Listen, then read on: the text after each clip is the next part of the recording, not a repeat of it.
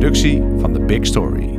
Deze podcast wordt mede mogelijk gemaakt door Readly. Hou je van tijdschriften? Dan is Readly een toffe app. Voor een tientje per maand krijg je toegang tot duizenden magazines die je digitaal kunt lezen. Een soort Spotify voor tijdschriften. Kijk op readly.com of zoek Readly in de App Store. Eigenlijk tegen de trend in. Hè? Ja. Waar je ziet dat steeds meer mediamerken gaan werken met freelancers om juist wat leaner te worden. Ja. Draaien jullie dat om?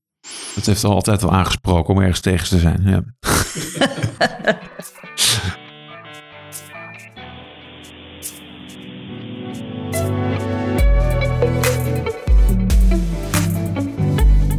Dit is Komt een blad bij de dokter, de podcast van bladerdokter.nl over media-innovatie. Follow the Money bestaat 10 jaar en heeft inmiddels 21.000 leden, een aantal journalistieke prijzen en een hele hoop scoops op de naam staan. Waar het bij veel mediamerken slecht gaat, zeker in het licht van de mondiale crisis, is het bij Follow the Money een goed nieuwsshow. Wat gaat er zo goed en waarom? Dat vragen we aan oprichter Erik Smit en uitgever Jan-Willem Sanders. Welkom, heren. Dankjewel. Goedemorgen. Oh, nee, het is alweer middag, toch? Nee, wat is het eigenlijk? Het is nog in de ochtend. Het is nog in de ochtend.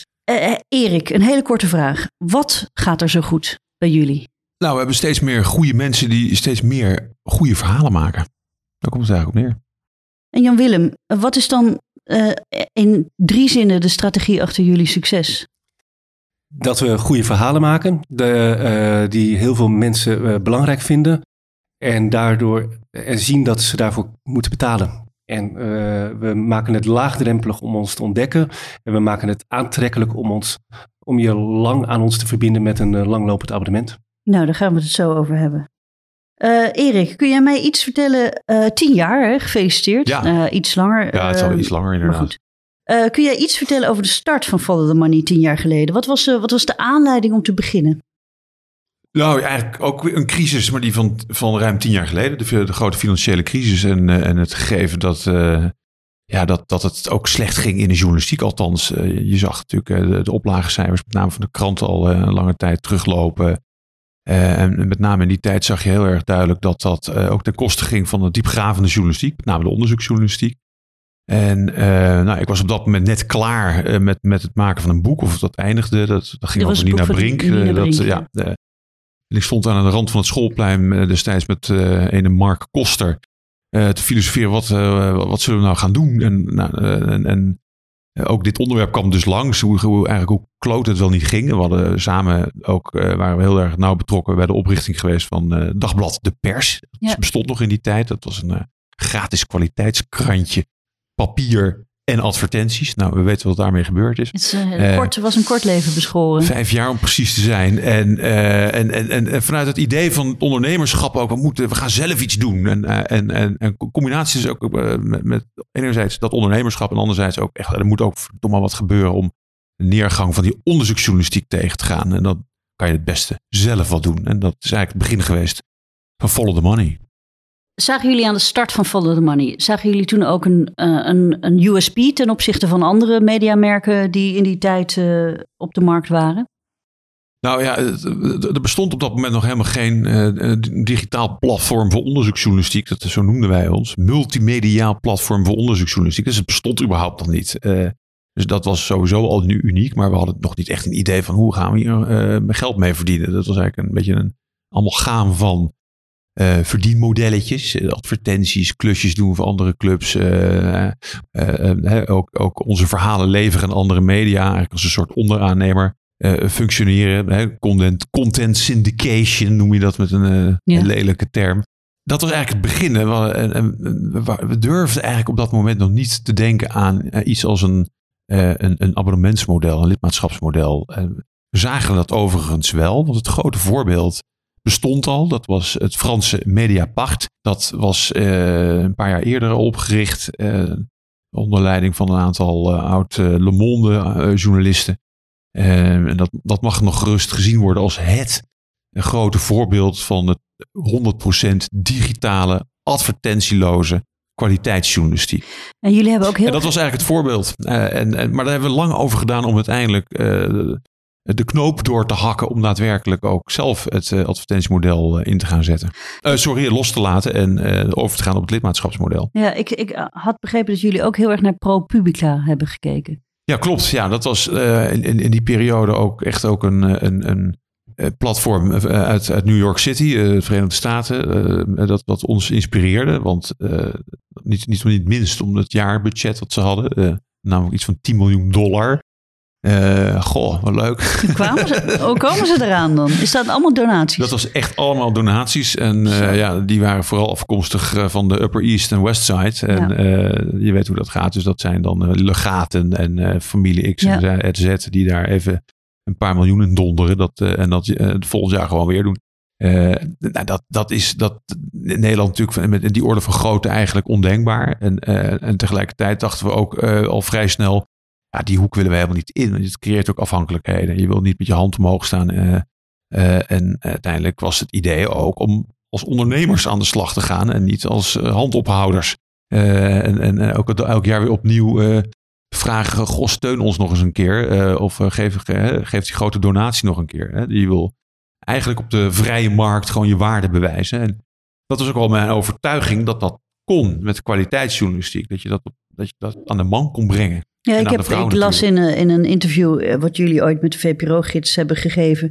Met goede journalistiek kun je een betaald publiek bereiken. Daarvan ben ik altijd overtuigd geweest. Ja, dat die overtuiging stapt nog uit mijn tijd dat ik bij Qoute werkte. En ik zelf, hoe zeg je dat? Een van de journalisten was die wel eens een brekend verhaal maakte. En waarbij je zag gewoon als dat gebeurde. En het stond op de omslag dat blad uit de schappen getrokken werd vanwege dat verhaal. Ja, dat hele simpele principe is mijn overtuiging altijd geweest. Ja, dat kan je ook digitaal. Dat als je dat op papier kan, dan moet dat op een of andere manier ook digitaal mogelijk zijn. En ik heb natuurlijk ook een paar boeken gemaakt waarbij je dat ook leert van dat principe van als je eenmaal een goed verhaal neerzet en sterk, waar mensen nieuwsgierig naar zijn. Het gaat echt ergens om dat mensen daarvoor willen betalen, dat willen hebben, dat willen lezen. Dat jullie leidmotief, hè, dat radicaal onafhankelijke onderzoeksjournalistiek, is dat vanaf het begin altijd al de drive geweest? Nou, jawel, dat zit er wel altijd in. Het heeft altijd in onze genen gezeten. Alleen het heeft zich wel moeten ontwikkelen, dat idee van hoe je dat doet. Hè? Want uiteindelijk zagen we natuurlijk ook in het begin met ons verdienmodel de advertenties, de opdrachten van... we maakten voor uitgevers, maakten we content, verhalen voor laten we zeggen de advertentiefuiken, om het zo maar oneerbiedig te zeggen. Dus dat creëerde eigenlijk allerlei afhankelijkheden waarmee je dus minder onafhankelijk bent. En het ideaal was gewoon in staat zijn om volledig onafhankelijk die journalistiek te kunnen maken. Dus dan, het is ook meer een spectrum, hè, onafhankelijkheid. Van niet zo heel erg onafhankelijk tot of helemaal niet onafhankelijk tot compleet onafhankelijk. En ik denk dat je 100% onafhankelijk, wij zijn afhankelijk van onze leden. Dat zijn er gelukkig steeds meer, maar daar zijn we nog wel afhankelijk van. Dat vinden we ook niet zo erg, want dat is ons publiek. Ja. En dat is een ideale afhankelijkheid, zou je kunnen zeggen. Maar er zit op weg daar naartoe zijn er heel wat niet zo ideale afhankelijkheden. Bijvoorbeeld een grote donateur of een grote subsidiegever waar je van afhankelijk kunt zijn een periode lang. Dus daar wilden we echt vanaf. En dat was ook, denk ik, ook de manier om die journalistiek te maken. Als je het type onderzoeksjournalistiek maakt zoals wij dat doen, dat gaat er wel vaak hard in. En je moet er ook gewoon kunnen laten zien aan je publiek dat je dat niet om een of andere afhankelijkheid dat je doet, dat er geen dubbele petten zijn, op geen enkele manier gewoon dat je helemaal los daarin staat. Dan moet dat heeft dat ook consequenties voor je verdienmodel. Dus dat heeft er zeer mee te maken gehad dat we natuurlijk naar dat lidmaatschapsmodel zijn gaan kijken en dat ook zijn gaan uitvoeren. Ja, want Jan-Willem, jouw visie is, je weet met leden wat voor geld er binnenkomt. En op basis daarvan kun je dus ook het plannen om het in de toekomst uit te geven. Dat houden jullie heel erg goed in de gaten. Ja, wat het plezier is natuurlijk van een abonnementsmodel is dat op het moment dat je lid wordt, dan stort je bijvoorbeeld al een jaar van tevoren je geld bij ons op de rekening. En dat betekent dat wij ons eigenlijk daardoor verplichten om 12 maanden lang een product aan jou te gaan leveren. Maar het helpt dus ook dat ik een budget kan maken op basis van heel veel financiële zekerheden. Dus wij sturen inderdaad op langlopende abonnementen en het liefst ook op langlopende abonnementen. En dat maakt het dat we een heel voorspelbaar model hebben. En ik ben ervan overtuigd dat een enorm verschil heeft gemaakt in de afgelopen maanden voor ons. En tweede is natuurlijk dat je gewoon je moet een ontzettend goed journalistiek product maken, wil dit gaan werken. Ja. Want we zijn namelijk niet een service media, zoals een krant dat wel is.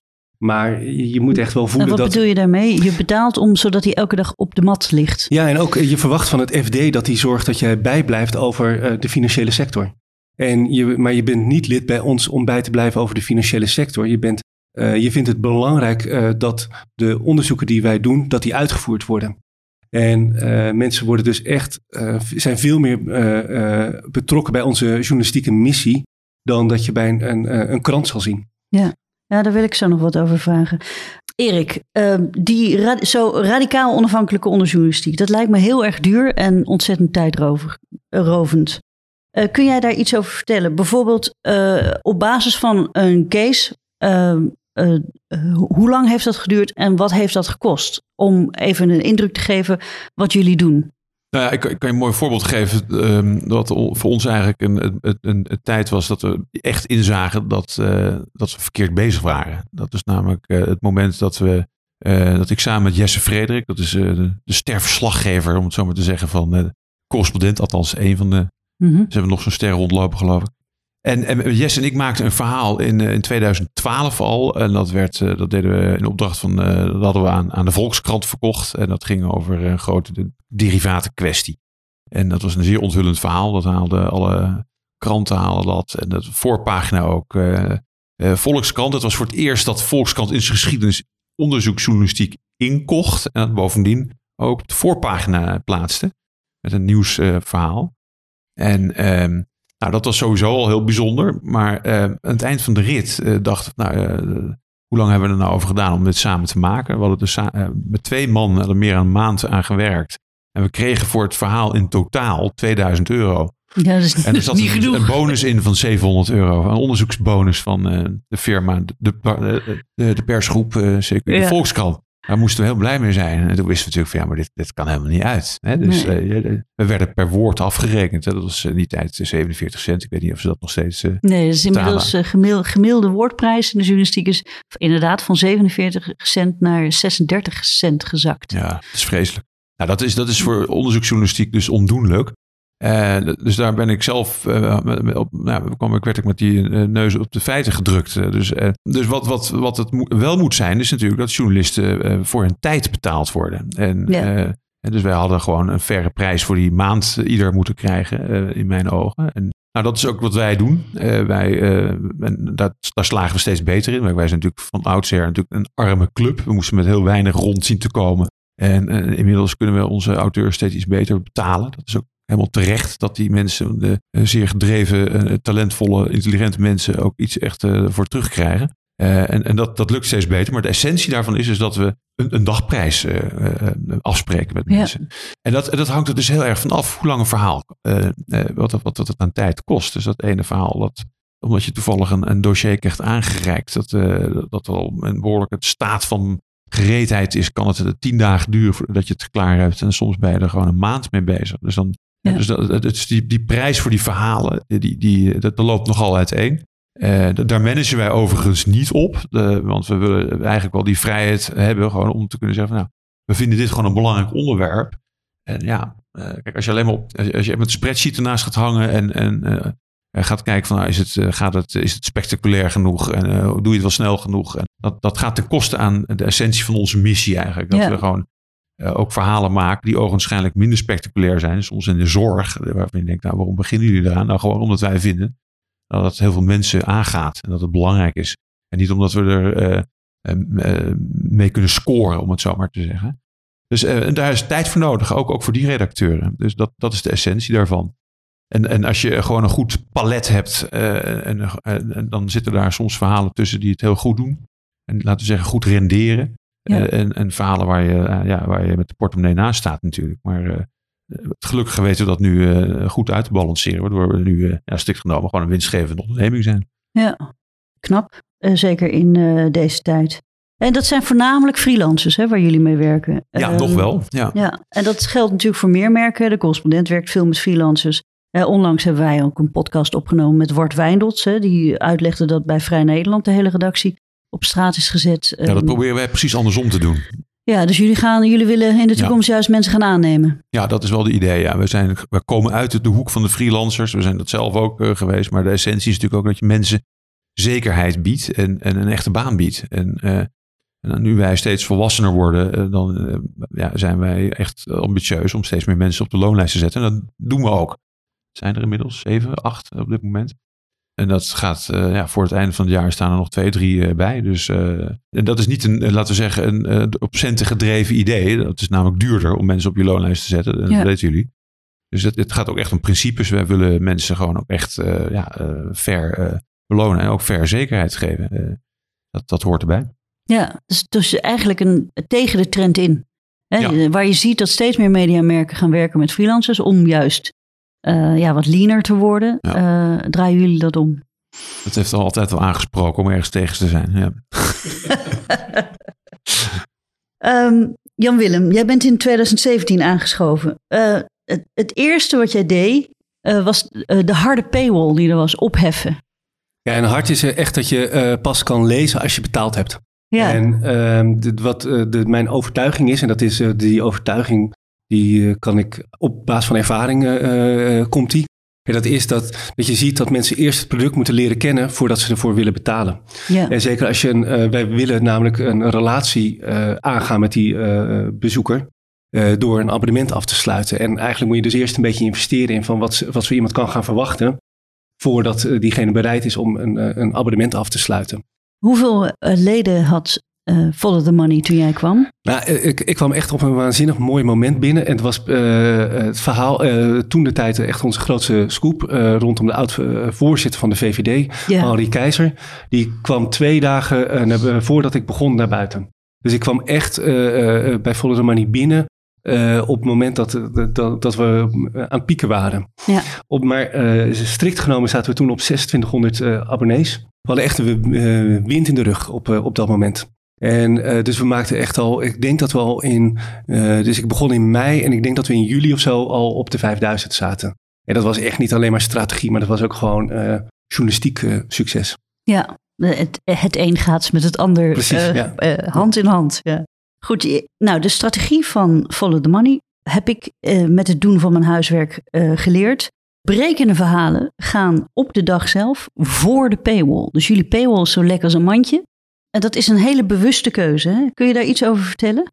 Ja, iedereen kent denk ik dat model wat kranten hanteren. Dus dat je 5 of 6 of 7 artikelen per maand gratis mag lezen. Ja, dan heb je een metered paywall. Een metered paywall.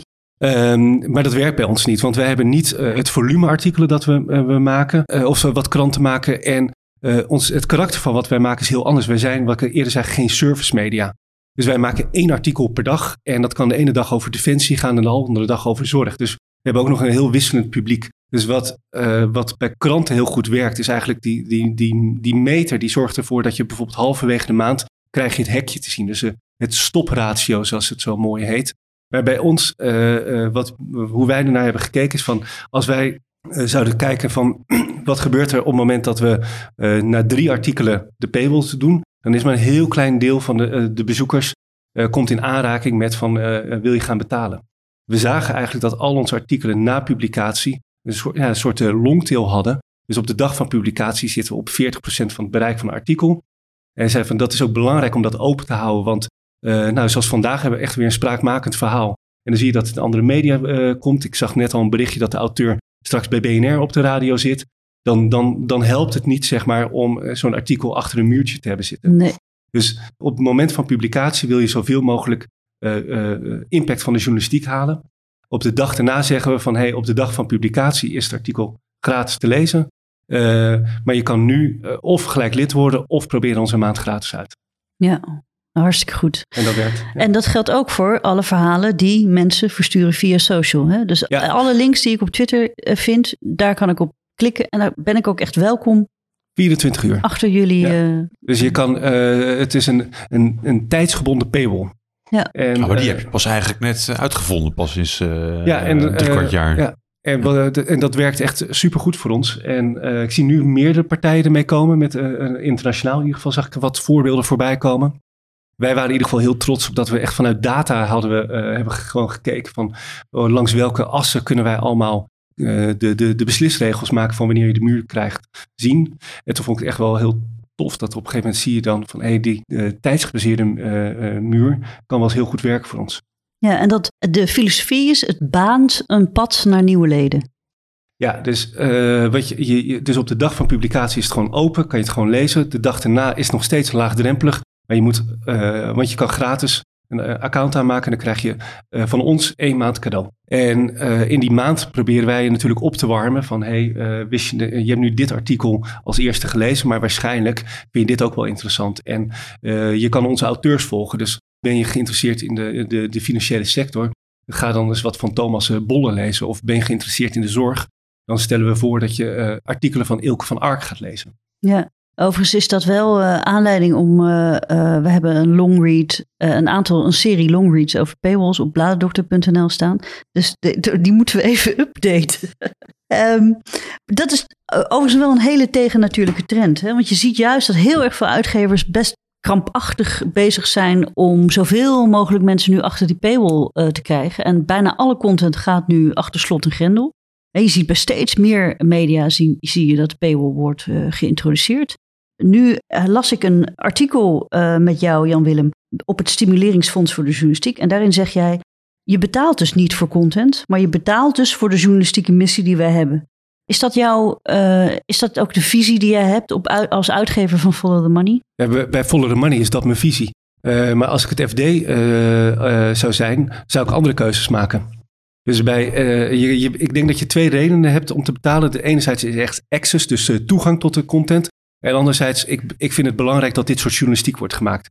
En ik denk dat wij heel erg in die andere kant zitten. Dus in de missiegedreven journalistiek. Ik denk dat dat ook bijvoorbeeld bij de Correspondent geldt. Maar misschien ook wel bij de Groene Amsterdammer. Ja. En ik denk dat bijvoorbeeld klassiek ook een Elsevier veel meer in de hoek van de access zit. Die maakt ook de personal finance gids en echt waarde creëren voor de persoonlijke, what's in it for me, zeg maar, voor de lezer. Ja. En wij zitten misschien veel meer in what's in it for us als maatschappij. Ja. Dus die 2 dingen, dus een missiegedreven versus access en versus what's in it for me versus what's in it for us. En dan krijg je een soort mooie matrix die niet academisch bedacht is, maar die mij altijd helpt om mediamerken in een hoekje te duwen.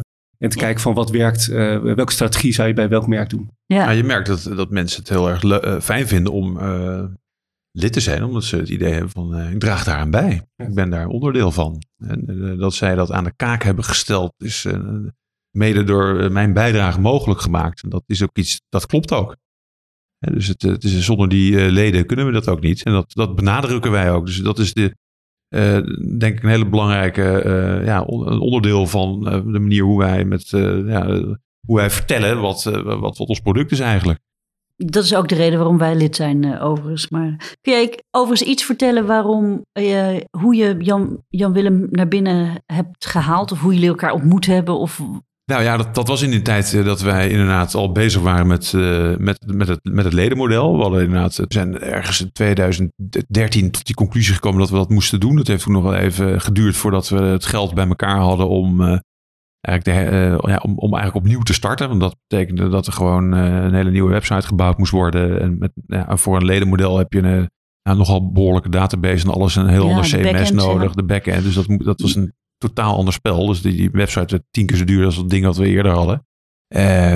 Plus dat je gewoon ook een belofte moet hebben. Je verkoopt iets. Je moet dat ook invullen. Dus die redactie moet er staan. En er moet een stroom van artikelen, projecten opgeleid staan om je belofte waar te kunnen maken. Dus dat had nog wel wat voeten in aarde. Dus dat hadden we opgeleid. En we zijn in februari 2016 voor het eerst live gegaan met betaalmodel. Alleen hadden we toen een harde paywall. Namelijk, je kon gewoon lid worden via FCM. En toen had je nog Blendel. En wij dachten, nou prima, dan kan je gewoon naar de micropayment doen. Dat kon toen nog bij Blendel. Dat je voor een kwartje of een ander bedrag dat artikel kon lezen. En wij dachten echt van, nou, dat gaat iedereen doen. Maar niet dus. En En dat was toch een verbijsterende constatering. We snappen het eigenlijk niet. En, ja, shit. En wat nu? Hè? En toen dat bedachten we eigenlijk van... misschien moeten we er maar eens iemand bij halen... die er iets meer verstand heeft dan wij. Hoe we dat aan moeten pakken. En Jan-Willem kwamen we gelukkig tegen via... een proces waarbij we in contact kwamen met een bureau dat ons daarbij ging helpen. En Jan-Willem was de strategisch adviseur daarbij. En we hadden een paar meetings gehad. En we hadden toen net een nieuwe investeerder aan boord. Dus ik bel die investeerder naar zo'n meeting op. Ik zeg, joh, we moeten die vent gewoon aan boord halen, toch? We moeten niet... dat is het idee. We moeten niet elke week afspreken. Hij moet gewoon bij ons lid van het team worden. Ja. Nou, dat was dus Jan-Willem. En dus hebben we hem eigenlijk... dat oneervolle voorstel heb ik eigenlijk al vrij snel gemaakt. Ik denk dat, ik weet het niet precies. We hebben elkaar denk ik eind 2016 leren kennen. En ik vermoed dat we, denk in januari of zo, dat we al in onderhandeling waren daarover. Dus dat ging vrij snel. En het mooie van Jan-Willem is dus dat hij het ook te gek vond om mee te gaan bouwen aan eigenlijk wat toen nog eigenlijk een heel beginnend bedrijf was. Ondanks het feit dat we natuurlijk al meer dan 5 jaar bestonden eigenlijk. Maar eigenlijk een hele nieuwe start had. En dat hij daar enorm zijn invloed op kan uitoefenen. En dat heeft hij tot nu toe zeker gedaan. Dus dat is een fantastische combi geweest. Hij is onze Ernst-Jan Pfaut. Ja, kijk aan. dat zou je maar verteld worden. Nee. Jullie hebben ook in die tijd daarvoor, of de eerste 5 jaar, heel erg geëxperimenteerd met andere verdienmodellen. Hè? Dus advertenties, commerciële content, het doorverkopen van verhalen aan andere media, het verhalen maken in opdracht van anderen. Wat werkte daarvan goed en wat werkte daarvan niet? Nou, eigenlijk kan je zeggen dat het eigenlijk niet zoveel goed werkte. Wat doorverkopen en het in opdracht van anderen doen. Daar kom je dus echt in het freelance gebied terecht. En er was geen partij die je eigenlijk voldoende honoreerde om überhaupt break-even te spelen met onderzoeksartikelen. Dus wij moesten dat intern financieren. Dus met andere woorden, onze opdrachtgever eigenlijk subsidiëren met onze eigen met onze alternatieve inkomstenstromen. En dat waren dus de commerciële opdrachten. Ja, dat is natuurlijk uitzinnig dat je dat doet. Dus dan ben je eigenlijk een soort, ben je onder de kostprijs persgroep aan het subsidiëren. Sponsoren, ja. En dan moet je zelf voor krom liggen. Nou, dan ben je natuurlijk heel achterlijk bezig. Dus dat moest op een of andere manier omgedraaid worden. En adverteerders? Nou ja, dat was het ironische. Dat toen wij begonnen met Follow the Money, vielen die inkomsten echt zo zwaar tegen. Het jaar dat we het plan bedachten, dat was 2009... toen ging het nog. Dat was het eerste jaar in de crisis. Nou, toen stond het nog wel redelijk. Maar eind 2009 en echt begin 2010 waren al die opbrengsten per view. Nou ja, dat zakt echt door het ijs. Dus kwam ook niks uit eigenlijk. Dus, en bovendien, wij moesten natuurlijk nog helemaal van nul beginnen. Dus we hadden niet meteen 500.000 bezoekers per maand, allerminst. Dus wij moesten voor iedere centimeter vooruitgang moesten we knokken. Nou ja, dat was met dat model niet mogelijk. Gelukkig hadden we een subsidie gehad, jawel, van het Stimuleringsfonds voor de Pers. Dat heeft ons echt overeind gehouden in het begin. Daar heb ik ook echt voor moeten knokken om ons het te hoopvolle businessmodel, om dat in de revisie te gooien. En te zeggen, joh, dit is toch iets anders. Maar kunnen we toch het geld krijgen?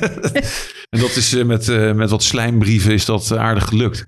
Hebben we dat toch... dan mochten we die centjes toch houden. En dat heeft toch de aardige uitwerking gehad. Dat wij met nog een club trouwens waar wij mee hokken. Local Focus. Is een datajournalistiek platform. Denk ik de succesvolste de subsidieprojecten zijn van het Stimuleringsfonds van de Pers. Ja.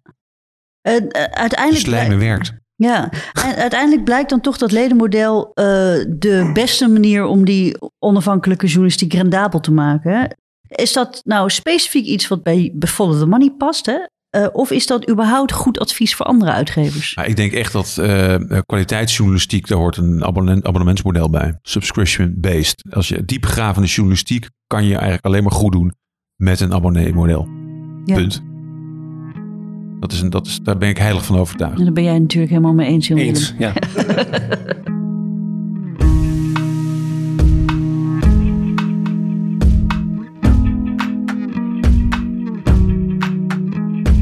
Als je op zoek bent naar goede journalistiek, kun je bij heel veel verschillende tijdschriften terecht. Maar het is bijna niet te doen om ze allemaal los te kopen. Daarom heb ik een abonnement op Readly. Wil jij dat ook? Ik heb een aanbod voor je. 2 maanden gratis onbeperkt bladen lezen. Uit binnen- en buitenland. Kijk op nl.readly.com/bladendokter.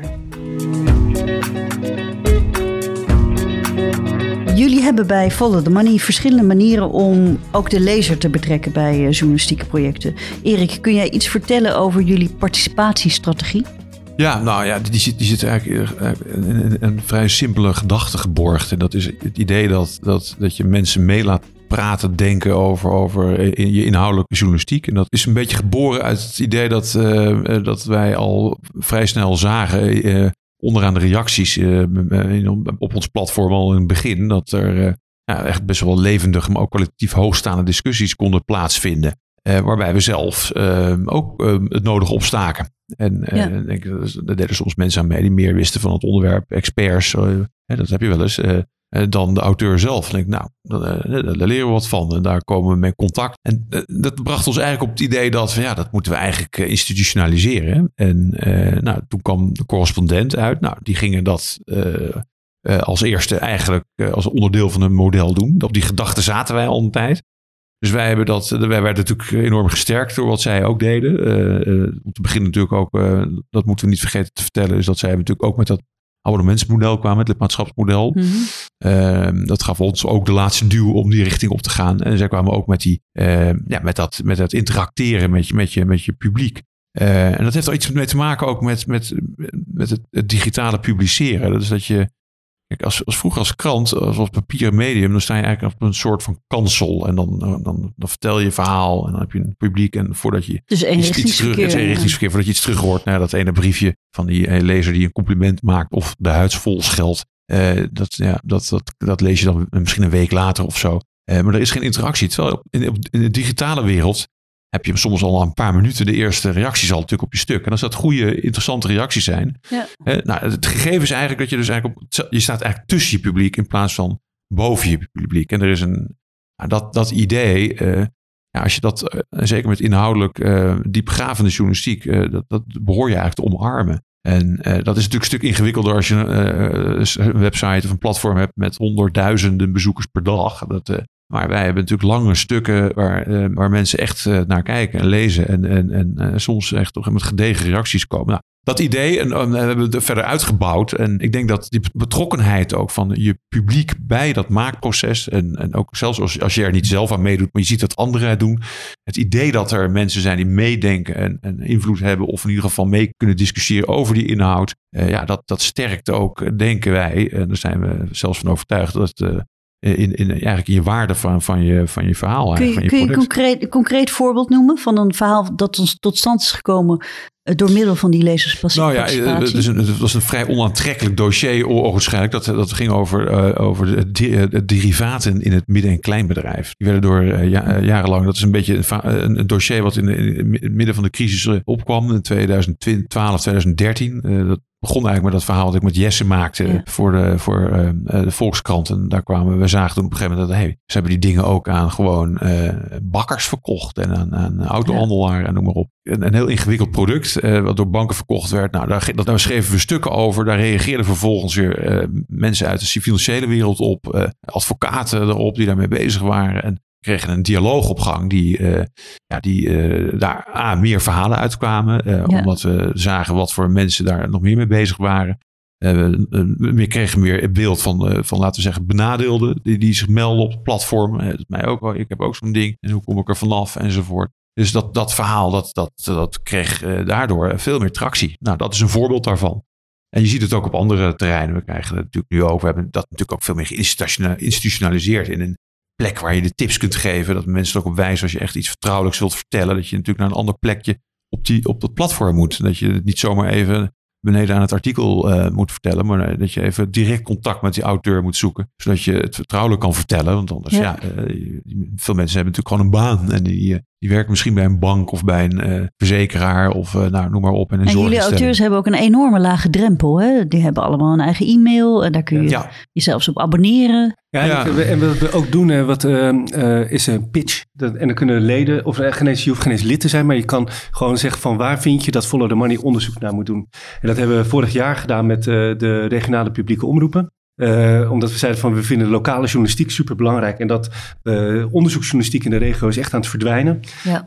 Wij zijn goed in onderzoeksjournalistiek, maar we zijn minder sterk in geworteld in de regio. Toen hebben we de samenwerking opgezocht met eigenlijk de landelijke organisatie die boven de RPO's hangt. En zo bijvoorbeeld in het noorden een pitch gemaakt en daar een onderzoek naar gedaan van wat mensen in die regio graag zouden willen dat we gingen onderzoeken. Dus bijvoorbeeld naar zoutwinning. Dus iedereen weet dat de bodem zakt in Groningen door gaswinning. Maar er gebeurt ook behoorlijk wat door zoutwinning in Friesland. We hebben een onderzoek gedaan. We doen nu een onderzoek in de Flevoland. Rondom het nieuwe vliegveld dat er gaat komen. Ja, Lelystad. Ja, precies. Dus dat zit erin. En wat ik ook zelf wel een heel mooi voorbeeld vind, is dat we een onderzoek doen naar vervuilde grond. En dat we gewoon een kaart hebben gemaakt waar onze leden konden zeggen van hé, maar hier zit ook nog vervuilde grond. En dat kon je zelf erop pinnen. Er zat wel een soort validatie in dat het niet zomaar, dat je niet de tuin van de buurman zeg maar even erin kon pinpointen. En we doen een heel groot onderzoek met platform Authentieke Journalistiek naar wat wij de Shell Papers noemen. Ja. En daar zit... Normaal publiceer je natuurlijk pas als het onderzoek is afgerond. En nu hebben we gepubliceerd op het moment dat we zeiden van we gaan starten met het onderzoek. En de start is 17 WOP-verzoeken bij de Nederlandse overheid. En om daar wat kracht bij te zetten hebben we een dashboard gemaakt. En gezegd van we willen dat iedereen kan volgen hoe lang het duurt voordat wij antwoord krijgen op die WOP-verzoeken. En we hebben gelijk een heel groot deel van ons publiek erachter gezet van volg dit dossier. Want dat maakt het gewoon sterker natuurlijk. Want de overheid is niet altijd... even happig om zeg maar snel mee te werken aan een WOP. Ja. En, dus dat zijn ook nog manieren waarop wij het publiek betrekken bij onze producties. Erik, jullie missie om verhalen te maken met een impact. Hè? Hoe gaat dan zo'n redactievergadering? Hoe weet je van tevoren of een verhaal impact gaat maken? Of hoe ga je dat achteraf berekenen? Lijkt me ook heel lastig om uit een dataset te halen. Ja, dat is een wisselwerking tussen de hoofdredactie en de auteurs. Dat is iets wat je ook opbouwt met de journalisten. Iedere journalist bij ons heeft in ieder geval 1 dossier onder handen. Werkt daar lang aan. Dus er zijn achter de schermen natuurlijk, dus niet op de redactievergadering, hebben we natuurlijk uitgebreide gesprekken over dat dossier. Wat ga je doen en waar ontwikkel je dat? En in de vergadering zelf hebben we het erover en dan komt er wel eens een plan voorbij. En dan hebben we het natuurlijk over de richtingen die we opgaan of over de publicaties die net zijn geweest en hoe het met het platform gaat. Jan-Willem begint eigenlijk iedere plenaire vergadering even door te vertellen gewoon van jongens, dit hebben we afgelopen week gedaan, dit zijn de cijfers. Dit is hoe het met onze ledengroei gaat. We betrekken onze eigen auteurs heel direct bij hoe de ontwikkeling van Follow the Money. Dat iedereen weet hoe het gaat. Dus dat maakt onze vergadering iets anders dan zeg maar een reguliere redactievergadering. Het zijn natuurlijk allemaal projecten die ook langer duren. Maar soms wordt er ook gewoon authentiek iets gewoon. Ik heb een idee, we gaan dit doen. En dan wordt er iets gepitcht en dan wordt er een verhaal verteld. En dat is natuurlijk hartstikke leuk. Maar heel veel vindt eigenlijk natuurlijk gewoon op de redactie plaats in 1-op-1 gesprek of met een paar mensen waarvan hoe gaan we dit aanpakken en laten we nou eens even apart voor gaan zitten en dan vertellen we dan wel weer over in de gewone vergadering. En dat is ook een belangrijk deel van jouw werk, hè? Dat je de auteurs coacht in hoe een verhaal ook het best tot stand kan komen of hoe een verhaal ook het best een impact kan vinden. Nou ja, inderdaad, coach is het goede woord. Soms zie ik iets en dan probeer je...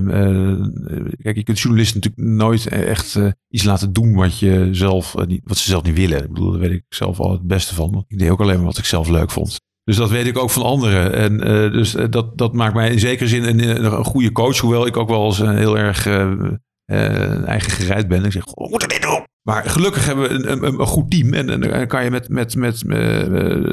als je er goed over praat. En zeg, joh, als we het nou zo aanpakken. En belangrijke dossiers oppakken. En een bepaalde richting inslaan. Zoals dat een stuk van vandaag ook wat uitgekomen is. Dat gaat over de betrokkenheid eigenlijk. De economische belangen van arts-microbiologen. die eigenlijk het testen op corona eigenlijk minder goed mogelijk hebben gemaakt. Eigenlijk een grove schande is eigenlijk. Dat zagen wij al aankomen. We zeggen, hier moeten we op gaan zitten. En daar hebben we gewoon eigenlijk met een paar man erbij gezet. Iemand erbij getrokken bij onze zorgredacteur van laten we dit gaan doen. En wat vind jij ervan? En een plan gemaakt. En, dus daar ben ik dan heel nauw bij betrokken. Ook om daar de vaart in te houden. En daar zit ik bovenop. En soms is dat meer op afstand hoor. Dan weet ik dat een auteur gewoon dat hij daar zelf al als een soort van lasergeleide raket achteraan zit. Dus dan hoef je niet zoveel te doen. Ja. En bovendien verdelen het ook. Hè? Want ik ben ermee bezig. Maar we hebben natuurlijk een heel club. En een deel van de club wordt gewoon door Arne van der Wal, medeoprichter van Follow the Money, gedaan. En het andere deel doe ik. Arne is bijvoorbeeld veel dichter betrokken bij het regionale speurwerk. Wat Jan-Willem net noemde.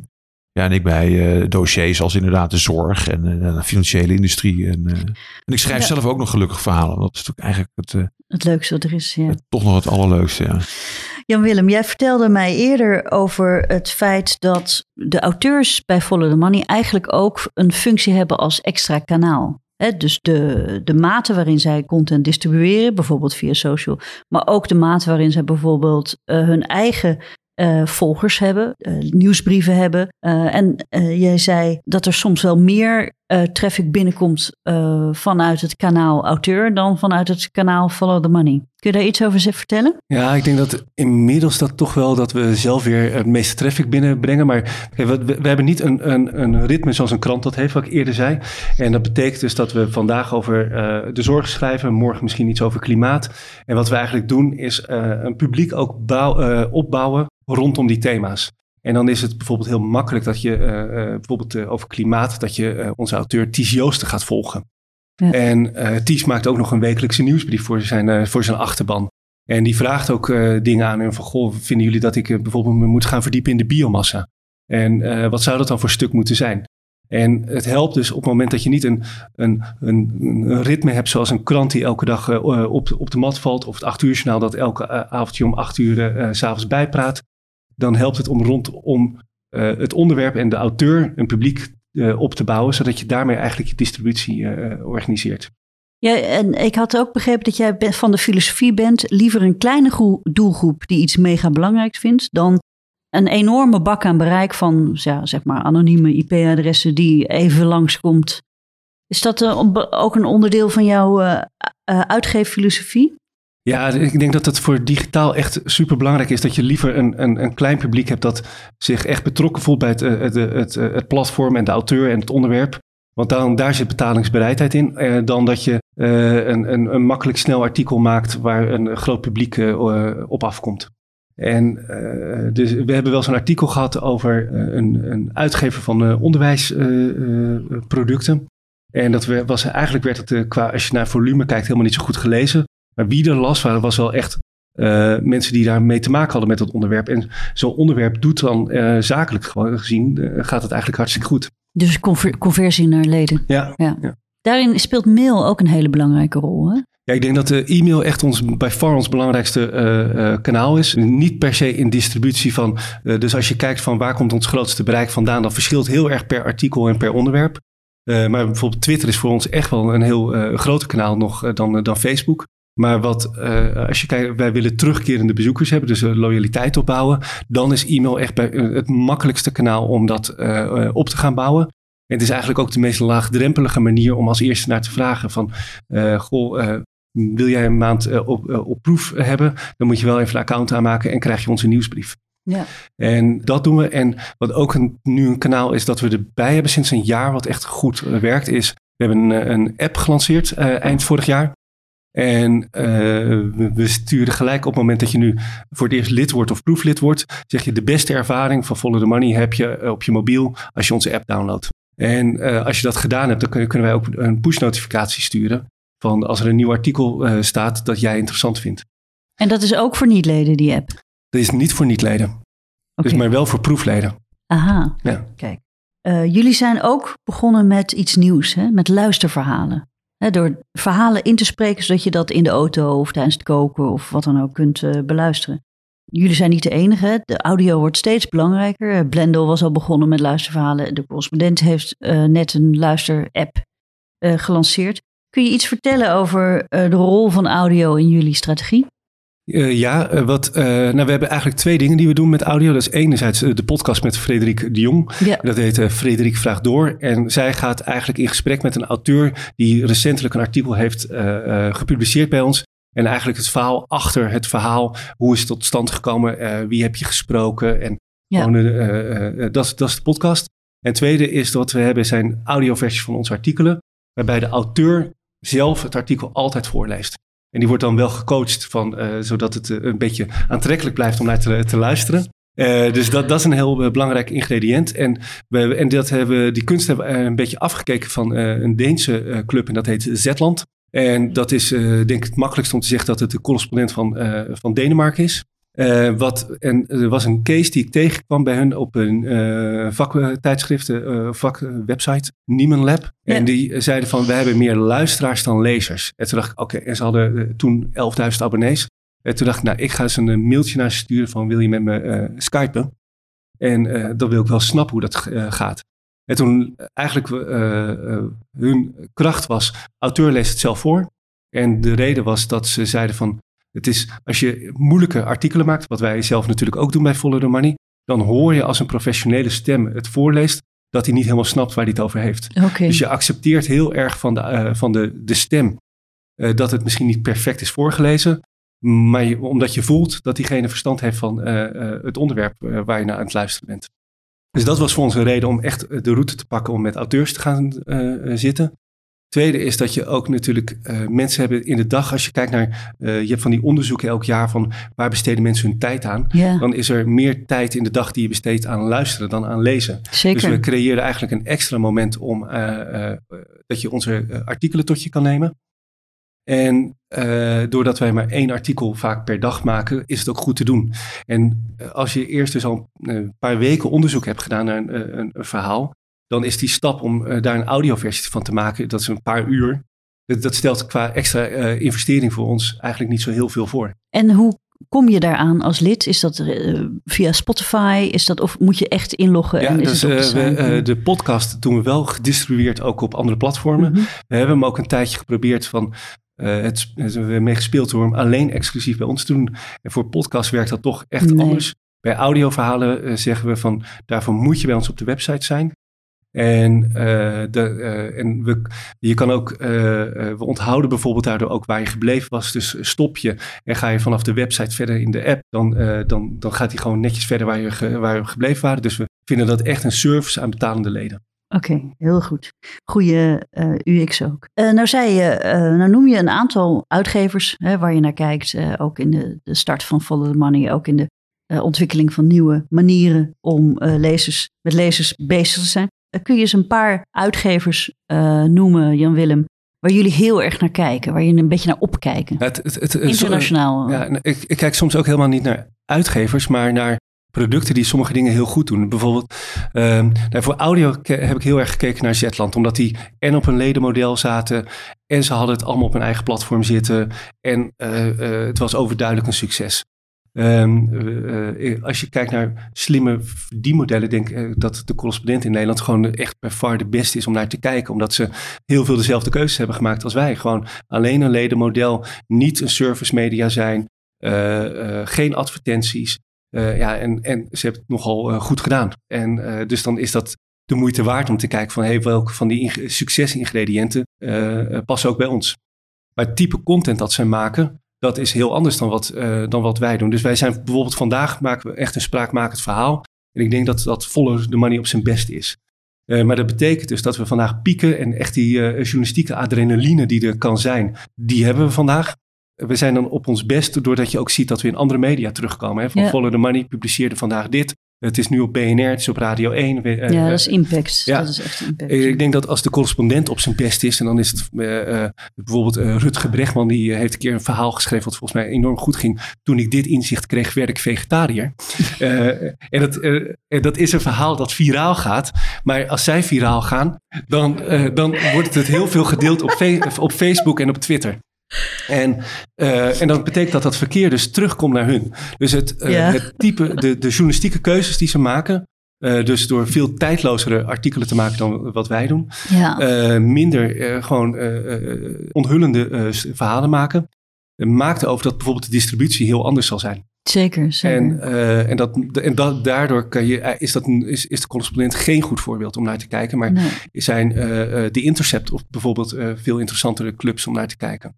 En Mediapart, het Franse voorbeeld wat ik al eerder noemde. Ja. En als je echt naar marketing kijkt, dus bijvoorbeeld onboarding. Hè, dus iemand komt voor het eerst op je platform en hoe verleid je hem om alle interessante onderdelen van je product te ontdekken. Vind ik eigenlijk de mediabedrijven super slecht om naar te kijken. Want ik vind dat online marketing in de media over het algemeen zeer matig is. Maar vind ik het bijvoorbeeld heel tof om te kijken naar softwarebedrijven, dus SaaS, die ook abonnementen verkopen.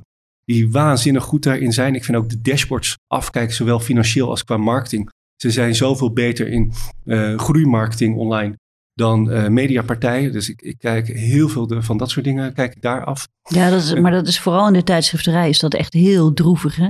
Dan neem je een abonnement en dan krijg je niet eens een bedankmailtje. En dan moet je maar hopen dat ongeveer over 3 weken er iets op de mat valt. Maar een principe wat heel makkelijk te automatiseren is. Hè, van, dankjewel voor je abonnement.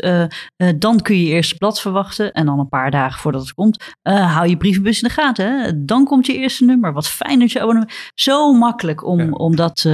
via e-mail te programmeren. Maar doen uitgevers niet. Nee, maar ik vind dat echt die softwarebedrijven, die doen dat onwijs goed. En die hebben ook heel vaak toch wel slim een leuke toon of zo erin gevonden. Ja. En ik denk dat ook belangrijk is, dat je die goed pakt. Ik vind ook apps als van die meditatie-apps als Headspace. Vind ik mega interessant hoe zij dat aanpakken.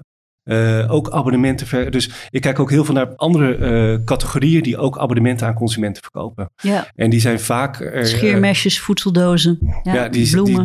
Dus er valt heel veel te leren uit die categorieën, wat wij ook kunnen toepassen in de media.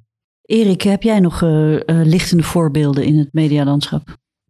Dus ik heb niet specifiek 1 lichtend voorbeeld. Het is een amalgaam inderdaad. Het is een mengeling inderdaad van god, zij doen dit goed. Zetland, Corrie, zoals wij de correspondent noemen. Mediapart, dat zit dichter bij ons inhoudelijk. Omdat Fransen, die zijn ook veel meer echt hardcore onthullingsjournalistiek. Dat is iets wat ons natuurlijk veel meer aanspreekt.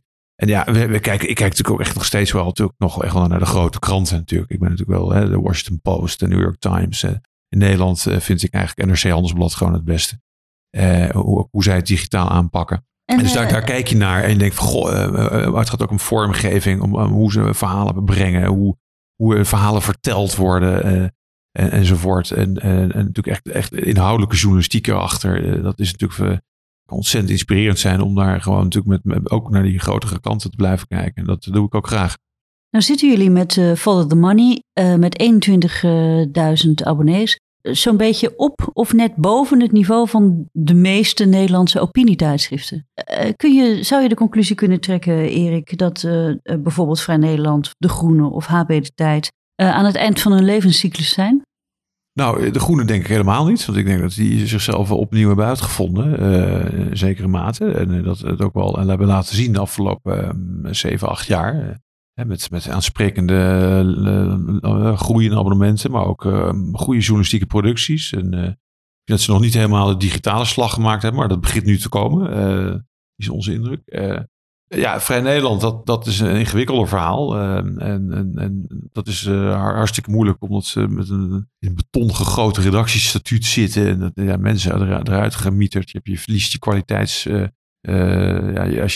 Als je een hele belangrijke... auteurs gaat verliezen, dan is er echt iets ernstigs aan de hand. En natuurlijk meteen een voet in dat papier staan nog steeds. Hè? En andere poot digitaal. Kijk, dat is voor ons natuurlijk... maar het zijn echt papieren producten. Dan moet je op een gegeven moment de moed hebben om te zeggen... we gaan helemaal naar digitaal. En dat ook wel digital first wordt genoemd. Maar als je daar echt vol voor kiest... en uiteindelijk gewoon het papieren product... in tweede instantie denk van dat leveren erbij als extra service of wat dan ook. Maar je moet er digitaal gaan. Dat is wat ons betreft. Zeker voor kwaliteitsjournalistiek is dat de enige manier. dat vroeg of later gaat dat papier eruit. Ook die krant, die gaat naar de zaterdag toe. Misschien heb je ook een soort weekblad, maar... dat zei de scheidend CEO van de New York Times. Heeft dat in zijn exit interview gezegd. Hè? Dat hij verwacht dat de New York Times over 20 jaar waarschijnlijk geen papieren extensie meer heeft. Maar nou is het voor heel veel traditionele... Ik denk dat het veel sneller gaat. Ja. Dat is voor heel veel traditionele mediamerken bijna niet meer te betalen ook, hè, om onderzoeksjournalistiek te doen. Maar daar ben ik dus helemaal niet mee eens. Het is een kwestie van keuzes maken. Als wij dat zelfs kunnen, hè, wij komen vanuit niks. Maar wat hoor je dan bij de collega's? Hoor je die klagen die daarover? Nou, veel collega's die denken, god, het is hartstikke duur, moet ik iemand helemaal erop zetten. En die zitten in het stramien van de fabriek. De fabriek van elke dag weer zoveel stukjes, dit moeten we uitbrengen. En gewoon in aantallen stukjes denken die. En niet in kwaliteitsverhalen. We moeten, dus op het moment dat je dat hele... laten we zeggen, het hele beeld laat kantelen en zegt nee, we moeten inhoudelijk iets bijdragen. We hoeven niet elke dag dat Fox-popje om dat tijdstip te hebben. We moeten naar een ander model gaan. Dan ontstaat die ruimte vanzelf. Regionaal publieke omroepen werken met budgetten die een veelvoud zijn waarmee wij opereren. Ja, het spijt me, maar ik denk dat wij iets beter zijn met dingen aan het licht brengen. En het gaat niet om het geld, dus het gaat echt om... keuzes maken van wat je doet en wat je vooral ook niet doet. Ja, en nog een pleidooi waarom onderzoeksjournalistiek zo ontzettend belangrijk is? Onderzoeksjournalistiek is de vorm van journalistiek waarmee je de macht en feiten controleert. Met alle andere vormen van journalistiek die er zijn natuurlijk, het interview, de verslaggeving en noem maar op, kom je natuurlijk daar ook dichtbij. Maar uiteindelijk gaat het natuurlijk om zaken van het donker naar het licht te brengen. Dat doe je om ergens diep in te graven, mensen daar ook de tijd voor te geven. En de rommel boven water te halen. En daarmee, hier, ik heb het op een shirt staan. Keeping the bastards honest. Dat is wat we doen. En dat vergt een mentaliteit. En dat vergt een toewijding. En elementair in een democratie die wij hebben, gelukkig. Ik wil afsluiten. Jan-Willem, laatste vraag. Hoe zie jij dat medialandschap ontwikkelen? Hè? Waar staat Follow the Money over, nou, zeg 5 of 10 jaar... ten opzichte van de concurrentie? Nou, dat is een moeilijke vraag. Ik denk, toen ik 3 jaar geleden begon, toen dacht ik van de bovengrens voor Follow the Money zit rond 30.000 abonnees. Dus een halve correspondent. En dat was een beetje een natte vinger gebaseerd op we zijn meer niche dan de correspondent. Maar de markt voor digitale abonnementen groeit gewoon in zijn geheel. Dus ik denk dat die bovengrens niet meer bij 30.000 ligt. Maar ik denk dat we misschien wel prima op datzelfde niveau als de correspondent op termijn kunnen komen. Ons groeipad is wel echt anders dan dat van hun. Want zij zijn in 1 keer, eigenlijk in 3 jaar tijd, naar dat niveau gekomen. En nu houden ze dat vast, wat heel knap is. En wat 3 jaar geleden anders is en wat denk ik nu een goede basis is om naar de toekomst te kijken is... Kijk, ik denk dat je als uitgever moet zorgen dat je 3 ingrediënten goed op orde hebt. Dat is ten eerste je redactionele productie, je content. Tweede is dat je een goed merk moet hebben, maar dat is Follow the Money. Maar Erik is zelf ook een merk. En Ties Joosten bij ons is ook een merk, dus de auteurs zijn ook merken. En je ziet bijvoorbeeld denk bij de correspondent dat Rutger Bregman in sommige gevallen een groter merk is dan de correspondent. Ja. En dat is heeft waarde voor zo'n uitgeverij. En tot slot heb je een derde ingrediënt als je publiek. En die 3 dingen, daar kan je gebruik van maken om proposities mee te bouwen. We hebben nu 1 propositie en dat is journalistiek online verkopen in de vorm van abonnementen. Maar ik denk dat wij de komende tijd wel gaan kijken, zeker doordat we nu we hebben een grote database van mensen die onze producten interessant vinden. Een deel daarvan is lid, maar een heel groot gedeelte nog niet. Maar die kunnen we ook wel andere producten wellicht gaan verkopen. En ik denk dat we gaan kijken de komende tijd van wat zijn nou logische uitbreidingen op aan de waaier aan producten die we kunnen gaan bieden. Die profijt gaan hebben van de ingrediënten die we nu al hebben. Ja, kun je een voorbeeld noemen? Nou, ik denk wat ik heel knap vind is hoe snel de correspondent bijvoorbeeld een boekuitgeverij heeft opgetuigd. En dat ze eigenlijk... ik vond de laatste podcast met Alexander Klupping en Ernst-Jan Pfaut interessant over hun boeken. De Mediapodcast. Over hun boekenuitgeverij. Want Ernst-Jan legt daar denk ik heel goed uit dat de boekenuitgeverijmarkt eigenlijk een heel erg een B2B-markt is. En zij voegen daar de ingrediënt aan toe. Dat zij een enorme database met publiekscontacten hebben. Ja, en kunnen daardoor heel succesvol nieuwe boeken uitgeven, doordat ze eigenlijk het publiek al hebben en rechtstreeks kunnen benaderen en de vraag op gang kunnen brengen. Ik zie een hele hoop overeenkomsten qua ingrediënten die wij ook tot ons beschikking hebben om vergelijkbare successen te kunnen halen.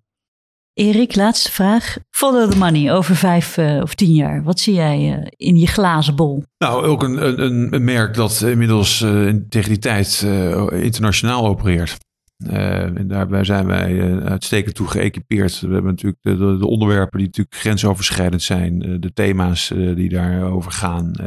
Internationale contacten hebben we al. Internationale samenwerkingsprojecten hebben we al uitgevoerd. De naam leent zich er buitengewoon goed voor. Dus ik zie in de toekomst dat wij stappen gaan zetten om die missie in meerdere gebieden te laten landen. En ik denk dat dat heel goed kan door langzamerhand via bijvoorbeeld het steeds meer in Engelse taal ook belangrijke stukken te laten vertalen. Langzamerhand ook een buitenlands publiek voor ons te interesseren. En dan vervolgens zoiets ook daadwerkelijk met kracht te introduceren na verloop van tijd. Maar dat heeft wel een opbouw nodig. Ik denk dat wij zijn van de incrementele stappen, niet van de hockeysticks. Ik denk dat we daar nog wel een tijdje over gaan doen. Maar als er een punt op de horizon gloort, dan is het dat wel. Nou heren, ik wil jullie daar heel veel succes mee wensen en bedankt voor dit gesprek. Graag gedaan. Ja. Dit was Komt een blad bij de dokter, de podcast van bladerdokter.nl. Elke maand hebben we nieuwe gesprekken met bladermakers en hoofdredacteuren over de ontwikkelingen in het vak. Op bladerdokter.nl kun je alle gesprekken terugvinden, of beter, abonneer je via Apple Podcast of Spotify. Bladerdokter publiceert elke maand een nieuwsbrief met interessante artikelen over magazines, vol nieuws, achtergronden en analyses. Je kunt je inschrijven via bladerdokter.nl.